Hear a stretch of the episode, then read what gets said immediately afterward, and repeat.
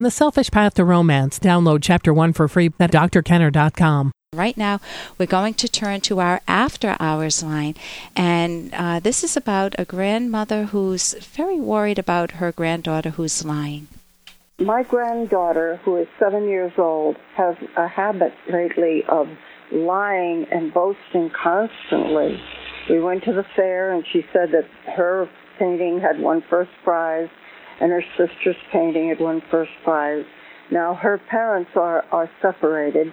This may be a stressful time for her, but it has been going on for a year now, and I would like to know if there's any way of helping this problem at all, or whether it can be diagnosed.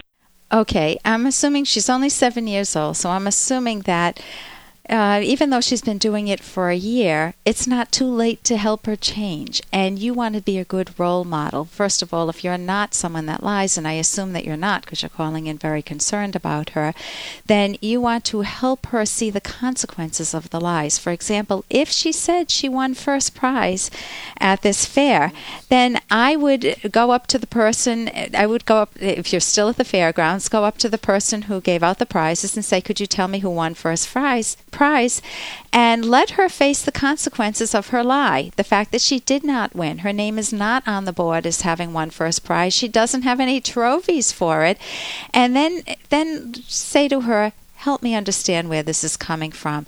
And hopefully she'll open up to you and be able to talk about her insecurities. Typically people who are boastful and lying to make themselves feel puffed up, look better than they actually are very insecure, especially if it's boasting. So she may be wanting the attention of her parents. If her parents are separated, she may feel like she's the cause of her parents' problems and wants to feel good about herself, so makes up lies about herself. But she's living in a fake world. So if you can get to the deeper issue, which is her motivation for lying, what is the injury? What is the pain? What is the anger that she might be feeling that makes her feel justified in lying? Then it will be much easier to help her see the alternative, to be able to tell the truth. And you can also help her with literature or with movies where kids are shown lying. For example, the movie Aladdin comes to mind, the Disney movie, where Prince Ali pretends he's someone that he's not, and Jasmine says he has to make a choice. Does he level with Jasmine or not, Princess Jasmine or not? And he eventually does. The genie helps him with that. She needs to see examples of the value of telling the truth in terms of her own self-image, her self-esteem, and her relationships with you and other people. And she still needs to deal with the divorce issues, the fact that her parents are separated, openly, not hidden. And here's a little more from Dr. Kenner. It's almost beyond belief. She's funny, she's smart, and I would never believe a girl this beautiful could have such a great personality. Ugly duckling syndrome. What? She probably didn't get pretty till high school. Thus, the personality had to develop out of necessity. It's an evolutionary thing. You know what? I bet you're right. Mm-hmm. She's way too pretty to be so nice. Mm-hmm. Now, isn't that interesting how we form these stereotypes?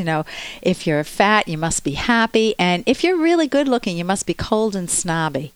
Well, you have to challenge those. You have to get examples in your own life to show yourself that that's not always the case. That's sometimes the case, maybe many times the case, but not always the case. Now, I had a great picture taken of me this week. It was my license. Now, it's not the regular mugshot. I walked into an AAA, which is wonderful. The AAA is now doing licenses. And I'm soaking wet. It's pouring rain. I feel like, a cat that was dragged in from the rain. And this real hefty lady, who didn't happen to be a friendly hefty lady, at the desk, she was standing at the desk, and she looked absolutely, totally bored with her job. She looked disgusted to see me, one more person that she had to take a license picture of. And I tried to make conversation, and she just said, sit down on the stool. So I sat down, and she's totally aloof, and I have to look at her and smile at her? Come on, I can't smile at her. So she took this picture of me, this just real mugshot of me, and I'm looking at it on her computer screen, and it's ghastly, and it reflected how I was feeling about her iciness. Well, luck was with me, because she didn't like the shot. And she didn't like the shot, not because I wasn't smiling, but because my bangs were covering one eye. And for legal purposes, you can't have that on your license. So she had said, I have to redo it. And I said, could you help me smile? And she was just disgusted. And she looked at the lady across the way, and she said, this girl wants you to make her smile. And I just cracked up.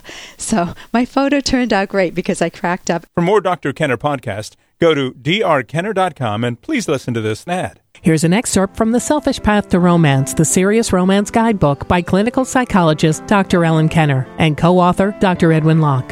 We said that wanting approval to eliminate your self-doubts does not work, and it does not contribute to a lasting romantic relationship. On the other side of the approval coin, you cannot get genuine self-esteem through disparaging others with put-downs, flaw-finding, or one-upsmanship. Another person's flaws don't make you a better person. People who try to get self-esteem by putting others down are trying to hide their own moral vices and or their own sense of inferiority. You earn self-esteem by your own thinking and actions, not through comparisons. Self-esteem is not a matter of comparing yourself to anyone or gaining the illusion that you're okay by using defensive maneuvers.